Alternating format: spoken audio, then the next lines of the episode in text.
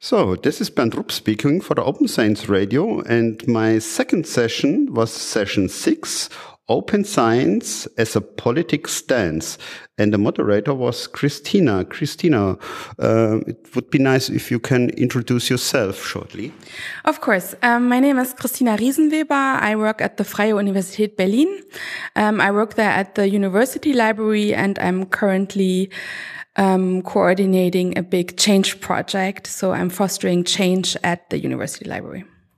Christina, what was the idea of this session? How, why did you introduce it?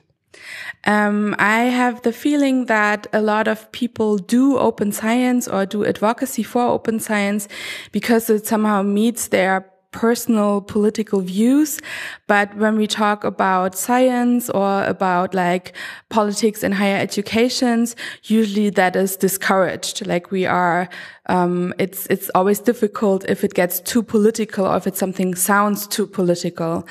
Um, but I actually think that open science can play an important role in shaping society and also politics, and I just wanted to get some more views from the community about that. So we had a very engaged discussion here. So could you uh, show the, for you, the main topics we had discussed yet? Um, yeah, I can try. I mean, one very important point was that we discussed about what we mean with being political, and a very important contribution made the distinction between partisan and political. So partisan as in endorsing a specific party, um, is something that is problematic both for scientists and for, um, members of the open science community. But being political as in having a set of values, um, is something that we all agreed on that is actually, um, important. Um, something else that was also quite visible in the discussion is that um, the question whether science should be political or not is something different than whether the open science community should be political or not. And it was very clear that science has more of an obligation to remain neutral, and I'm putting this in air quotes, um, Um, whereas as the open science community, we do seem to share a set of values. And this was very interesting, um, because there was the kind of the proposition that most members of the open community are somehow left-wing. Um, but how, how do we confirm this? How do we find this out? And then uh, one of the contributors suggested that, um, a lot of open communities have codes of conduct. Like, uh, conferences or, um, organizations have codes of conduct that actually do reflect their values. So this is a super interesting outcome for me in delving further into this topic, to actually look at what kind of values these code of conducts reflect.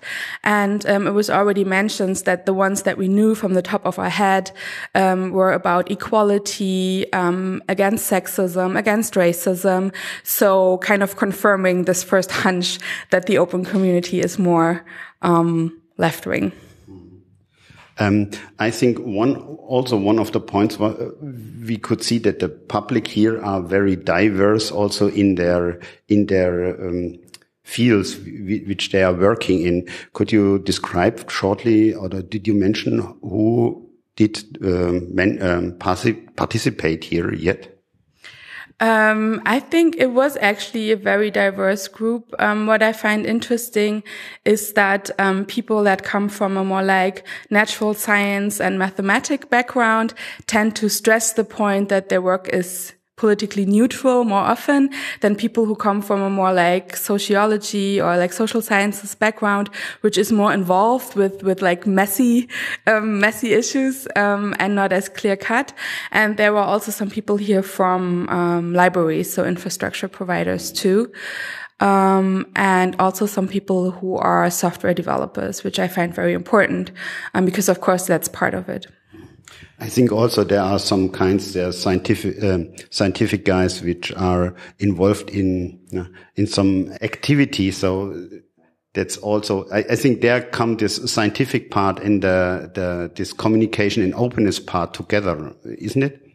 Um, yes, I think that's, um, that's also important to note, that there are certain, um, activities within the open community that, for example, deal explicitly with connecting the global north and south, which is, um, the, the one you refer to, um, right now about the, um, um, Africa archive. Um, And but also in other um, examples, you see that creating equality is somehow directly connected with the work that people in the open community do.